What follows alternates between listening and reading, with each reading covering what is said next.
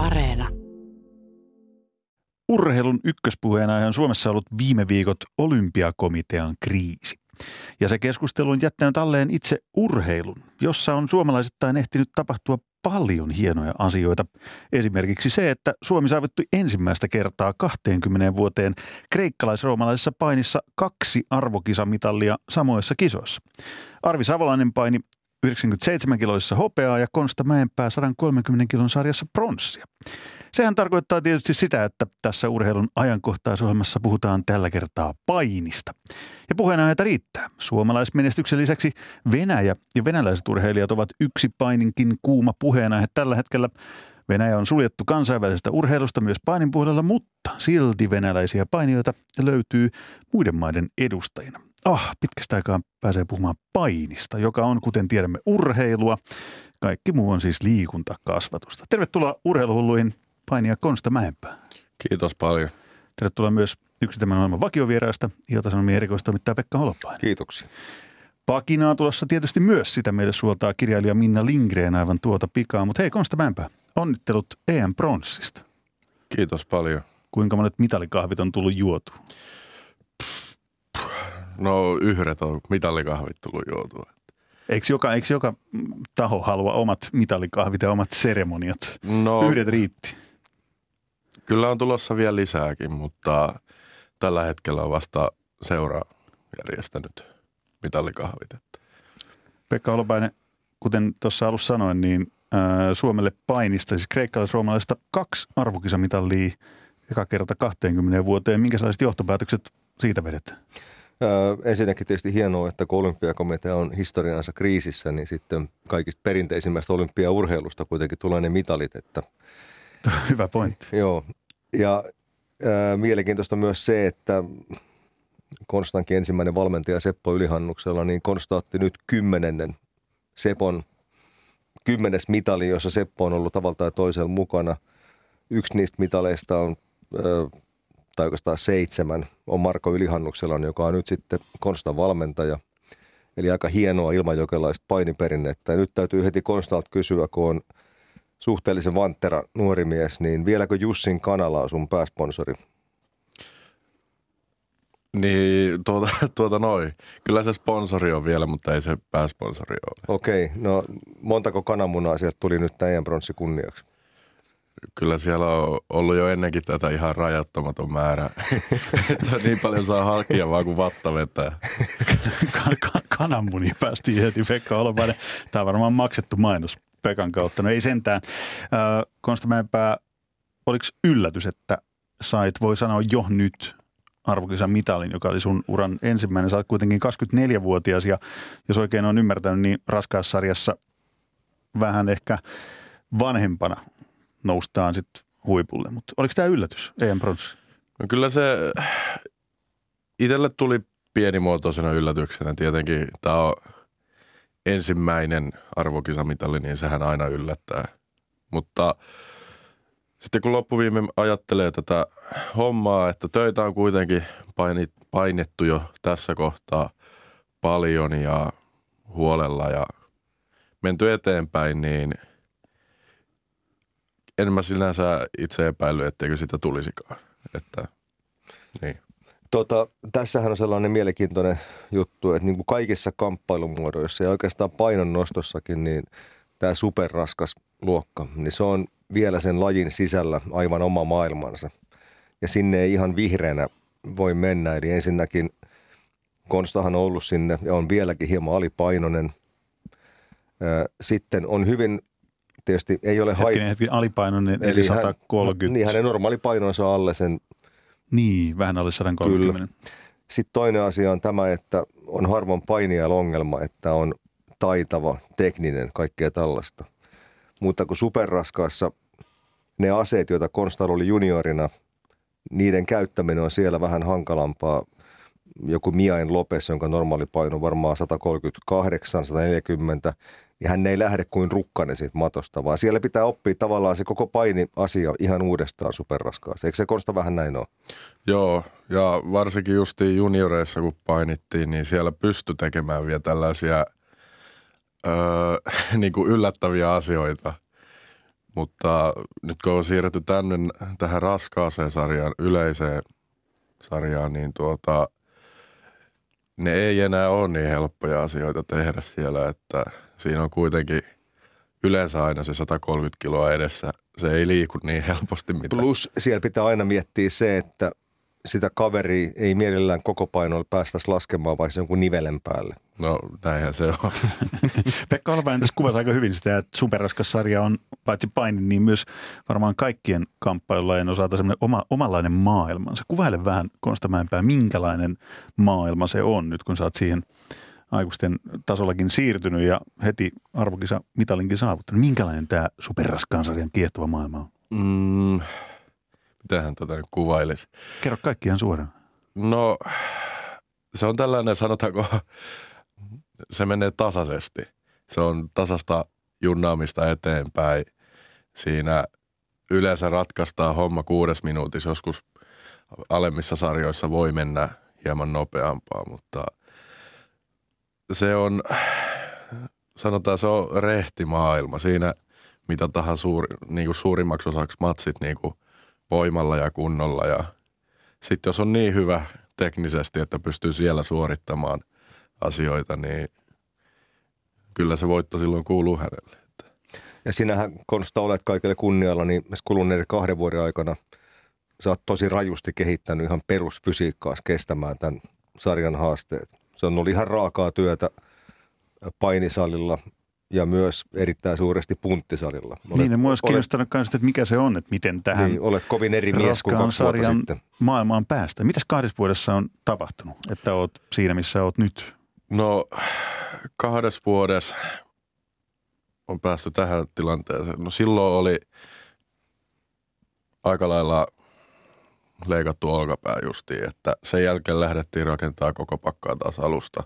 Tai no ei alusta, mutta siitä, mistä nyt lähdettiinkään. Ja öö, se on vähän kaivannut tällaista pientä muutosta, että meillä on paljon omassa seurassa varsinkin niin näitä keskisarjojen äijää ollut, niin ei ole voinut reenata samalla tapaa mitä hereenä. Että vähän on pitänyt soveltaa, kun mu- kuitenkin muistetaan, että lihaa on jalkojen päällä aina pari 30 kiloa enemmän, niin se ei voi olla samanlaista se treeni. Öö, sitä on sovellettu, niin kuin isolle miehelle kuuluu, että enemmän punttia ja siellä sitten niin kuin esimerkiksi jotkut punttiliikkeet, mitkä ei välttämättä niihin ää, niille kevyemmille, kevyemmille äijille kuulu – kuten maastaveto, niin on tullut niin kuin meikäläisenkin ohjelmaan. Niin maastavetohan on sinänsä liikkeenä aika rauhallinen, mutta kun se kaveri, jota sä nostat matossa, saattaa painaa 138 kiloa, niin, niin ja pitää muistaa vielä, että se räpiköi vastaan siinä. Niin, niin hänkään ei nouse sieltä, kuten se rukkanen, niin kuin äsken sanottiin. Niin. No, mitäs toi tarkoittaa konkreettisesti? Sitten toi kuulostaa tämmöisellä tavalliselle kaduntallajalle aika, aika brutaalilta harjoittelulta. Niin nyt pitää laittaa kiloja kehiin. Että... Niin, miten, mitä se Konsta no niin, se konkreettisesti on? Vaikka maastaveto, millä painoilla no, sitä treenataan tai missä mennään? No maastaveto treenataan sillä, sillä tällä hetkellä, mikä tuntuu hyvältä. Mutta, no mikä tuntuu hyvältä? Öö, 270. 280. Se on niinku sellainen maksimipaino siinä, että – No niin, ehkä Mutta mä voin... sitä, sitä on kuitenkin tehty aika vähän se, että kyllä se nousee sieltä eteenpäin sit, mennä. Ja sitten toinen perusliike kyykkyhän mainitsikin, että 300 kiloa on tavoite. Aha, tämmöinen on tullut esiin jo ennen kuin studion marssittiin.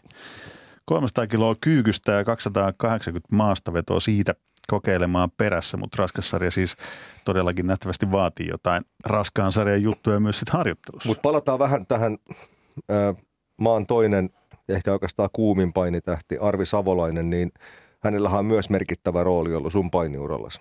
Eli silloin kun painittiin vielä näistä junioreiden arvokisapaikoista, niin te olitte maan kaksi kärkipainia siinä Arvin painoluokassa, mutta sittenhän kävi niin, että sinun vedot eli painon pudotus alkoi käymään siihen hieman tuskaisaksi. Ja siitä tuli sitten luontainen siirtymä tänne isompaa painoluokkaa, eikö niin? Joo. Joo, mulla oli siinä viimeisimmässä, tai mulla oli yksi raskaansarjakisa alla jo siinä kohtaa. Tuli, mä muistan sen vielä aika suhkot hyvin, että tuli viisi ottelua ja kaikki me voitiin selätyksellä tai ylivoimaisella pistevoitolla.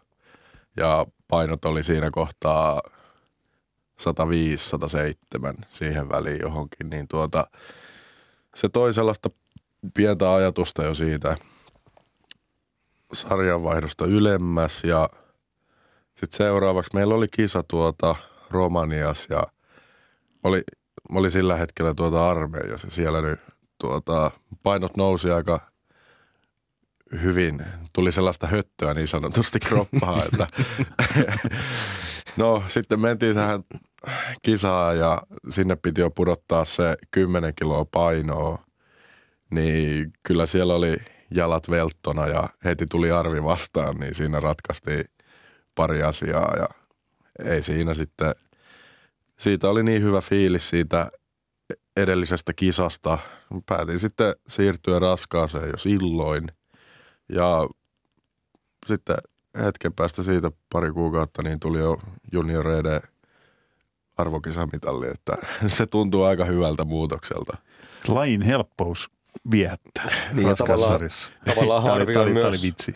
Harvi on tavallaan karkottanut sit myös Elias Kuosmasen samaan painoluokkaan, eli tyly, tyly kaveri sikäli. Niin, Elias Kuosmanen siis myös raskaussarjassa, mutta äh, Konsta Mäenpää, mistä sinulla löytyy niinku treeniseuraa? Koska Suomessa ei kuitenkaan niinku raskaussarjan painijoita tuolla tasolla kauheasti ole. Ilmajoen kisailijat on sun kotiseura. Löytyykö niinku harjoitusvastusta? No kyllä mulle itse asiassa on hyvin löytynyt. Yleensä niin kuin me ollaan perustettu tällainen WhatsApp-ryhmä, mikä mä oon lisännyt sitten kaikki nämä mun sparraajat ja sitten sinne mä pistän aina treeniaikataulut ja yleensä sieltä pari ilmestyy aina paikalle. Että siellä niin kuin pitänyt vähän puhelinsoittoja tehdä ja neuvotella, niin kyllä siihen on sitten lupaudut. Mä jos, vähän... jos joku haluaa nyt ilmoittautua niin kuin Kosta Mäenpään harjoitusvastukseksi, niin annetaanko se WhatsApp-ryhmän numero, niin siinä voi laittaa, että jos haluaa mitellä voimia. No aikanaan toinen eteläpohjalainen arvokisamitalisti ja oikeastaan olympiavoittaja maailmanmestari Jokke Salomäki kertoi, että kun hän treenasi nuorena, niin aina ei löytynyt niin kuin ihan maajoukkuetason vastusta, mutta siinä tuli sitten neljä, viisi tämmöistä kansallista kylämiestä, jotka 30 sekuntia täysillä mies vaihtuu, mutta Salomäki jatkaa. Samahan se sullakin on. Siinä tulee kylämies, joka on siinä 45 sekuntia. Kylämies poistuu, Mäenpää jatkaa. Seuraava kylämies paikalla. Just niin. No, on, onko se näin? Se on näin. Esimerkiksi viime syksynä me treenattiin tuonne Oslon MM-kisoihin ja mullahan oli niin kuin se tilanne, että siellä oli neljä raskaasarjaa jää mun lisäksi, että se oli puoli minuuttia siellä keskellä ja mies vaihtoi. Että mulla oli niin kuin salista eniten treenivastuksia, että mikä on niin kuin raskaasarja tuota painijalle, niin se on erittäin suopea tilanne. Onko tämä vähän tämmöinen vain Pohjanmaan jutut? No, voi se olla. sieltä, se vähän, sieltä se vähän tuoksahtaa. Tässä on muuten pakko nyt kysyä Konstalta tämmöinen asia, että kun Pohjanmaalla olet painia, joka ei vielä ole saavuttanut samaa kuin aika moni mies sieltä on saavuttanut, niin millainen rasite se on siellä, kun painit tota Arvo Haavistoa, niin siellä katsomos on, ei nyt sataa, mutta siellä voi olla vaikka 20 arvokisamitalistia arvostelemassa suoritus, ei arvioimassa, vaan nimenomaan arvostelemassa, ennen kuin sä oot pärjännyt jossakin, niin millainen se miljö niin on ja se henkinen, sanotaan se henkinen miljö? No se on aina hyvä tietää, että sieltä löytyy pari sellaista äijää, jo, joilla on niin kuin, tuota, tietoa asiasta ja sitten sä sanoit, että arvostelemaan, niin pitää kuitenkin ottaa aina kehittävänä palautteena ne vastaa, että se on hyvä, että niitä löytyy, ettei sitten tarvitse kylämiehiltä kuunnella vinkkejä, että mitä siellä tapahtuu. Että se rupeaa taas vähän niin kuin päätä kaivamaan, jos joku ihan – niin kuin normaali kylänmies tulee siihen sanomaan jotakin, mutta... Mutta jos se on Alahuikku tai Seppo tai Marko Ylihannuksella tai Jouko Salomäki, niin se on vähän eri asia. Se on aivan täysin eri asia. Että. Niin, tätä on varmaan aika lukuisia kertoja toisteltu, että se on nimenomaan tämä kohta Suomessa, mistä, mistä niin kuin painin huippuja tulee. Meillä tämä vieraana yksi heistä, tuore sellainen, eli Konsta Mäenpää, niin onko se teille niin semmoinen äidinmaidosta tuleva itsestäänselvyys, että notta täällä nyt on näitä arvokisamitalipainijoita ja sitten tämä homma vaan jatkuu, niin kuin sä oot nyt sen yksi jatkaja? No ei se ole, että kyllä siihen jokainen joutuu käymään omia sekä ulkopuolisia taistoja lävitse, että se ei ole mikään itsestäänselvyys, että painin arvokisamitalleja Suomeen tulee, varsinkaan niin kuin tuolle pienelle alueelle. Mä tota vielä tähän puutun, että vaikka paini edelleen Etelä-Pohjanmaalla on hyvin arvostettua ja hyvin arvostettu uravalinta, niin sielläkin niin kuin tällaiset tosissaan, no ei tätä enää harrastajaksi voi sanoa, vaan että tosissaan huipulle tähtäävien määrät ei ole lainkaan samoja kuin oli aikaisemmin. Sielläkin aikanaan karsittiin SM-kilpailuihin edustajia ja muuta, että, että yhä pienemmistä massoista niin joudutaan Etelä-Pohjanmaallakin ne huiput leipomaan. Niin, ja huipulle on on vaan se yksi tie, varsinkin kun nyt puhutaan raskaasta sarjasta. Mutta hei, alussa mainitsin tuosta Venäjästä. Se on nyt ollut tapetilla useampaan otteeseen myös tässäkin ohjelmassa Ukrainan sodan vaikutukset urheiluun ja kun Venäjä on suljettu pois kansainvälisestä urheilusta. Niin, jos oikein ymmärsin, niin painin puolella puhuttaa aika paljon se, että venäläiset on, tai Venäjä on suljettu pois, mutta venäläisiä löytyy silti. Kyllä se. Mitäs tästä pitäisi ajatella? Se johtuu siitä, että tämä kansainvälinen lajiliitto, joka nykyään on nimeltään United World Wrestling, ennen se oli FILA, niin he ovat olleet sanotaan niin kuin suvaitsevaisia tämän kansallisuuden vaihdon kanssa ja sehän on järjestynyt, niin kuin Konsta tietää, niin maksamalla rahaa. Hmm. Uusi kansallinen liitto maksaa, niin sitten se venäläinen kaveri pääsee edustamaan. Sehän on vähän nolon näköistä, kun yhdessä sarjassa arvokisoissa saattaa olla puolenkymmentä venäläistä painijaa. Hyviä painijoita ja tietenkin kun Venäjälläkin oli vain se yksi edustuspaikka per sarja, niin se on tavallaan inhimillisesti ymmärrettävää, mutta no jokainen voi ajatella siitä mitä haluaa. Itse en pidä siitä hirveästi. Mitäs Konstamäenpää sanot? No tuota, mitähän siihen sanoo, painimatol pitää aina voittaa. Mutta onhan sieltä, sieltä tulee aina Venäjältä hyviä painijoita – sinänsä tämäkin on, että vähän sellainen kaksipiippuinen asia. Että okei, siellä on useaa kansallisuutta, mutta kuitenkin venäläisiä on viisi kappaletta sarjassa. Mutta samallahan se kasvattaa niin kuin tämän sarjan ja kokonaisuudessa lajin niin kuin tasoa, mikä tuo samalla kiinnostavuutta ja niin, tällaista. Niin, on mahdollisimman paljon hyviä painijoita. Niin, Joo, tuota, joo, kyllähän Venäjä on siis lajin suurvalta ja se kasvattaa mm. sekä vapariin että kreikkalais-roomalaiseen huikean määrän loistavia painijoita. Vähän kuin Jamaika pikajuoksuun. Mutta miten siihen suhtaudutaan siis painipiireissä, että nyt Venäjä on suljettu kansainvälisen Kyyni, urheilun ulkopuolelle, kyynisesti. mutta heitä kuitenkin sieltä löytyy. Joo, se on tällainen, ää, kaikki sen tiedostaa, mutta mitä sille ei voi. Sellainen reaktio, että niitä nyt siellä on. Että ei siihen oikein, se on ainakin oma reaktio. Siinä monissa kansainvälisissä liitoissa tämä edustusoikeuden vaihto on tehty huomattavasti mutkikkaammaksi ja se kestää pidempään ja niin edelleen. Painissa se on harvinaisen niin kuin, sanotaan tällainen sulava ja nopea prosessi. Nyt kuulostaa sieltä ja todennaan tähän keskusteluun uusi näkökulma, nimittäin on kirjailija Minna Lindgrenin Pakinan vuoro. Kuunnellaan, mitä Lindgren on tällä kertaa keksinyt. Kun kansainväliseen viulukilpailuun ilmoittautuu osallistuja, jonka vanhemmat ovat korealaisia, joka on syntynyt Kanadassa, käynyt koulun New Yorkissa ja asuu ja opiskelee Münchenissä, mikä on hänen kansalaisuutensa? Se, mitä lukee passissa, te sanotte, mutta passi ei ole koko totuus ihmisestä. Alamme lähestyä hetkeä, jolloin kansalaisuus ei määritä ihmistä. Ja kenties Venäjän hyökkäys Ukrainaan vauhdittaa tätäkin prosessia siinä, missä Euroopan siirtymistä fossiilittomaan energiaan. Kuka on se venäläinen, jota meidän pitäisi boikotoida? Mitä on kansalaisuus? Se on Ihmisen historiassa varsin uusi keksintö ja perustuu 1800-luvulla levinneeseen kansallisvaltioajatukseen, minkä aatteen seurausta myös huippuurheilu on, sillä olihan oltava jokin muukin keino kuin sota, jolla mitata kansojen paremmuutta. Kansalaisuus on eksklusiivinen, poissulkeva tapa lajitella ihmisiä. Suomen kansalaiseksi ei pääse kuka tahansa, meillä on omat kriteerimme, kuten kaikilla mailla – Maltalla vaaditaan rahaa, jossain muualla tivataan uskontoa ja Ranskassa on osattava maan ylväs historia, mutta Yhdysvalloissa riittää, kun äiti käväisee synnyttämässä maan rajojen sisäpuolella. Urheilun pitäisi tietysti olla inklusiivista, jotain mikä toivottaa kenet tahansa tervetulleeksi, mutta koska se on sidottu kansalaisuuksiin ja siten valtioihin ja politiikkaan, se ei sitä voi olla. Me kuvittelemme, että kansalaisuus on identiteetti, mutta uskomus alkaa vanhentua. Muita vanhentuneita identiteetin määritelmiä ovat kieli ja uskonto, koska nationalismi perustuu ajatukselle yhdestä kansasta, jolla on yksi kieli ja uskonto. Mutta maailma ei ole enää sellainen. Kuka tahansa voi vaihtaa maata, kieltä ja uskontoa elämänsä aikana, ja identiteetti tuntuu yhä enemmän rakentuvan muiden asioiden varaan. Sellaisten kuin mitä musiikkia kuuntelet, kuinka pukeudut, paljonko ansaitset, mitä teet tai minkälaiseksi koet sukupuolisia ja seksuaalisuutesi.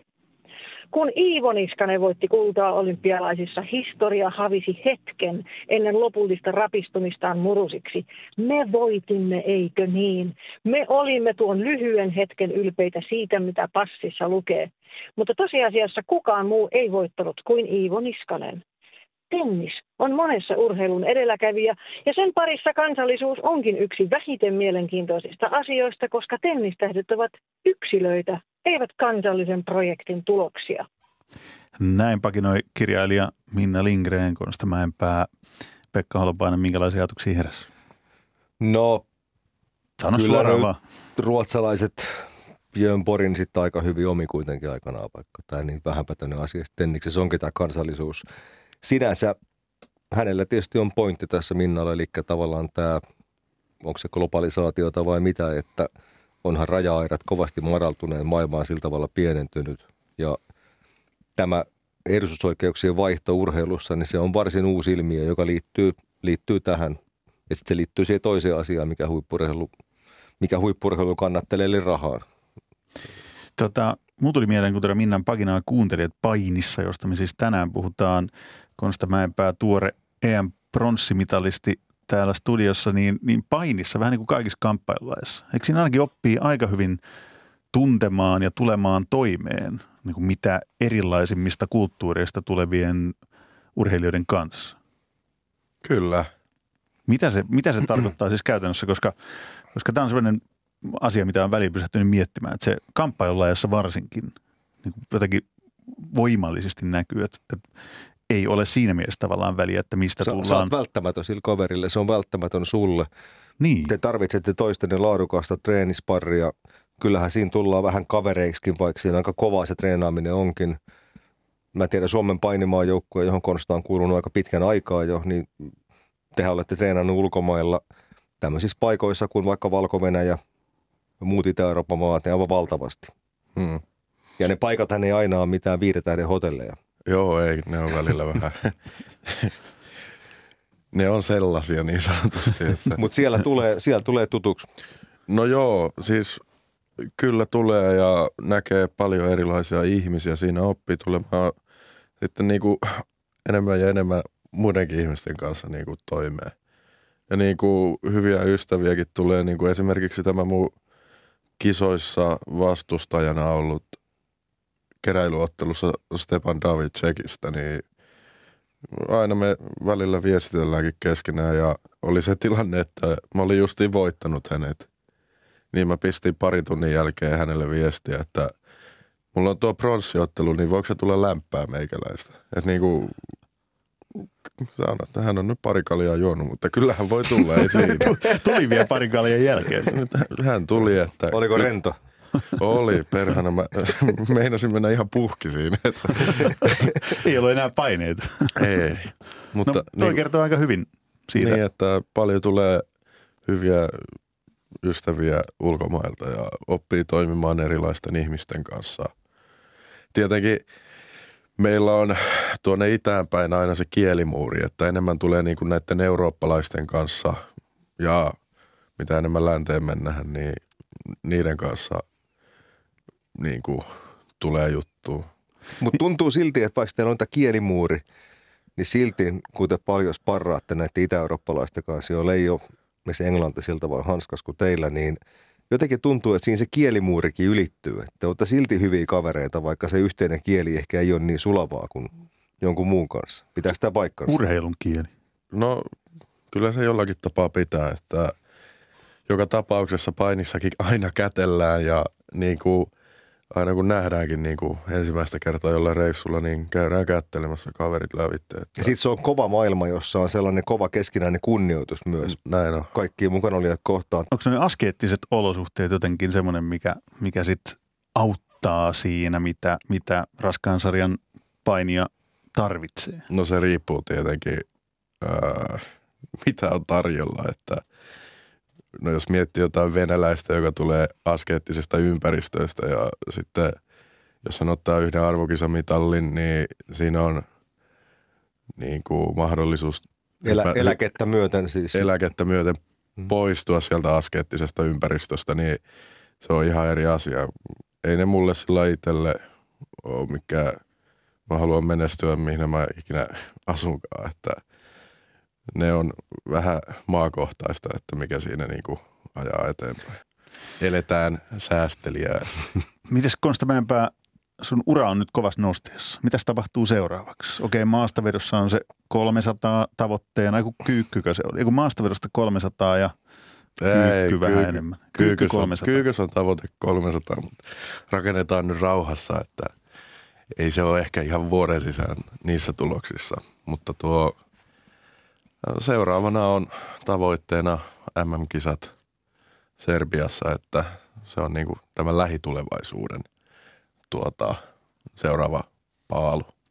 Mutta onhan selvää, että vaikka tämä yksi mitali ei varmastunut hattuus nouse millään tavalla, niin olihan tämä varmasti monella tavalla, jos ajattelee resursseja, mitä tätä hommaa tehdään, henkisesti sen oman itseluottamuksessa kannalta, niin tämä oli varsin iso mitali.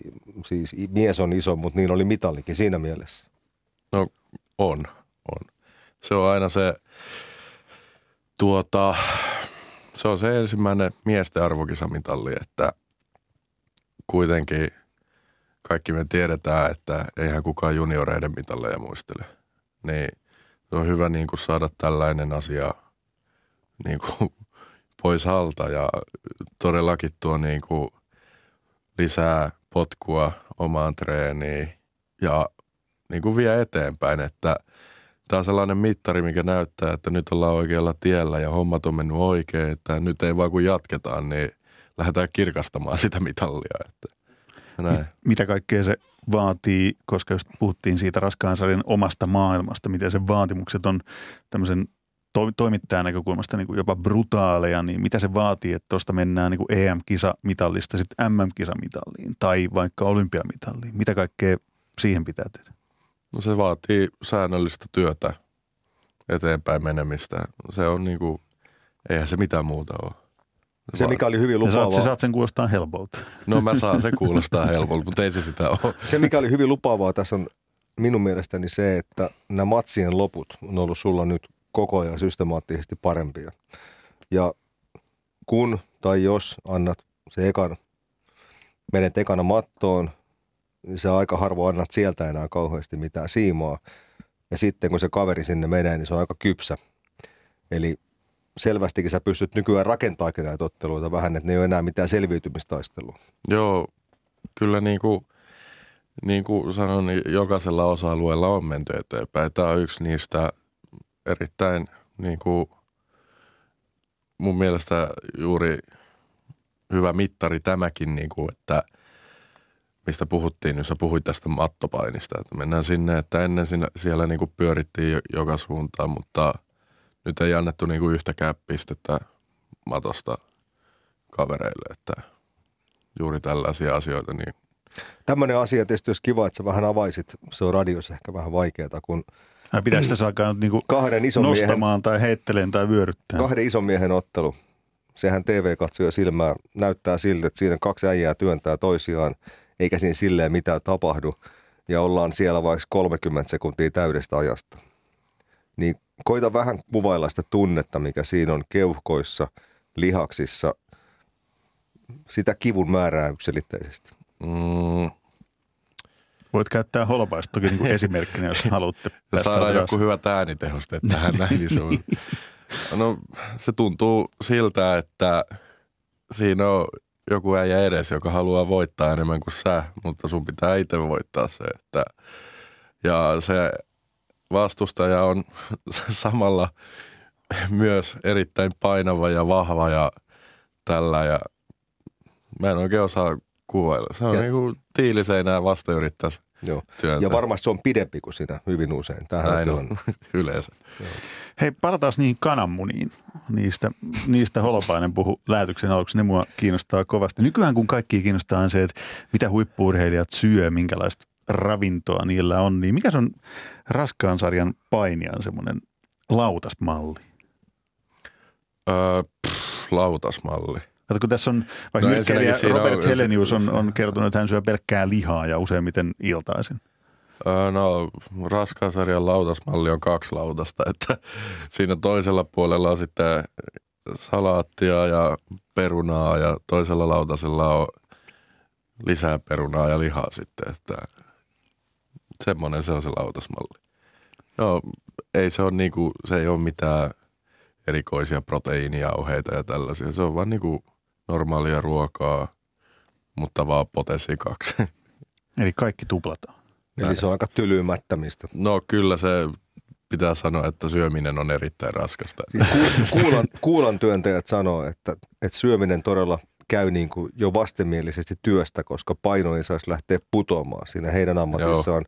Niin ollaanko tosi jo vähän samassa tilanteessa? Että, O- olla, ollaan, Joo. ollaan. Että kyllä sitä aina nälkään syö, mutta sitten kun nälkä on pois ja sun pitää mätätä puolilautasta alahan vielä, niin se, se välillä tuntuu vähän niin kuin ilkiältä. Niin se on just toisinpäin kuin mitä, vaikka mulla on ollut painijoita aikaisemminkin muutamaan otteeseen tämän ohjelman vieraana, niin puhutaan sitten painon pudotuksesta ja millä, millä saadaan se paino putoamaan. Mutta Konsta Mäenpää, sulla se on just toisinpäin, että ettei se saa enää pudota, vaan sen pitää Joo. nousta. Niin miten sä nyt aiot nostaa sitä painoa vielä?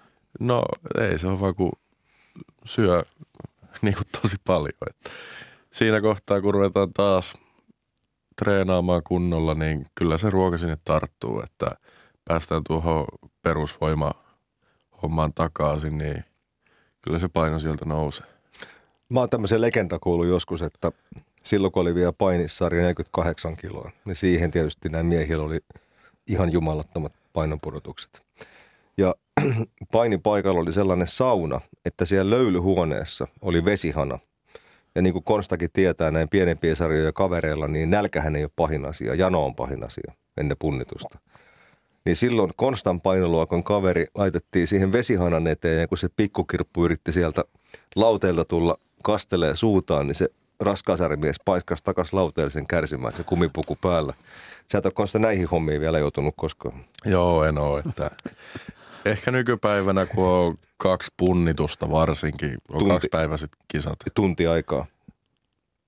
Eikö se ole välissä se, että jos sä et ekalta mene läpi, niin sulla on tunti aikaa pudottaa. Öö, mä, mä en Ei, tiedä, anteeksi, kun mulla anteeksi, ei ole sitä ongelmaa. Anteeksi, juu, kun on palattu siihen, että punnitaan molempina päivinä. Niin. Se on hillinnyt sitä painopudotuksen Joo, se on niinku, määrää. ei nykyään Joo. ole enää niin isoja vetoja, että esimerkiksi tämä ja alahuikun Jarko, mikä se oli yhdeksäs päivässä 11 kiloa veto, niin ei sellaisia enää ole. Et Okei, tosi siinä Hän joutui tilanteeseen, Hän koska joutui jo valittu tilanteeseen, olympiaurheilija mutta- loukkaantui. öö, on paljon vähemmän tällaista, että mullakin oli silloin siihen yhteen kohtaan se, että piti pudottaa 10 kiloa kisoihin, jotka oli sitten viimeiset kisat siinä sarjassa. Joo. Mutta niin kuin ylipäätänsä niin kuin kaikissa sarjoissa minusta tuntuu, että tällainen on niin kuin vähemmän Eli tämmöinen epä, epäterve painonpudotus, koska vaikka niistä saa, mä tiedän sen toimittajan todella hyvin, niistä saa mielettömän kiehtovia tarinoita näistä painonpudotus Niin. Kyllä, kyllä. mutta silti niin eihän se lopulta ole lajillekaan hirveän hyvää mainosta. No ei se välttämättä ole, että Eli kaikkien pitäisi vaan siirtyä raskaaseen sarjaan ja sitten saa syödä, syödä niin paljon kuin huvittaa. Joo. Joo, ei siinä niin kuin mä muistan lukioaikoina vielä, mentiin lukioon ja siinä oli pari painia ja ne jumppas, pari vanhempaa painia ja ne jumppas kisoihin. Oli niin kuin päiväaikaa enää ja oli viisi kiloa ylittä silloin siinä aamuna. Niin kyllä se on nykyään niin, että edellisenä päivänä on yleensä kaksi kiloa näillä painoa enää ylitteen Mikä hikoillaan sitten pois. Niin, mi, niin kuin näillä reissuilla, mitä me nykyään tehdään, mm. että ei todellakaan ole enää tällaisia niin kuin hulluja vetoja. Mutta hei, lopuksi Konsta Mäenpää, tuore EM-pronssimitalisti ja kuten todettu, niin 20 vuoteen ensimmäistä kertaa Suomeen kreikkalais-roomalaisessa painossa myös toinen, toinen arvokisan mitalli, eli Arvi Savolainen 97 kilon sarjassa. Pekka Holopainen, meneekö Suomen painilla nyt paremmin kuin vähän aikaa? No ei tehdä tästä vielä niin pitkään meneviä johtopäätöksiä. Edelleen ollaan kärjessä tosi kapeen varassa.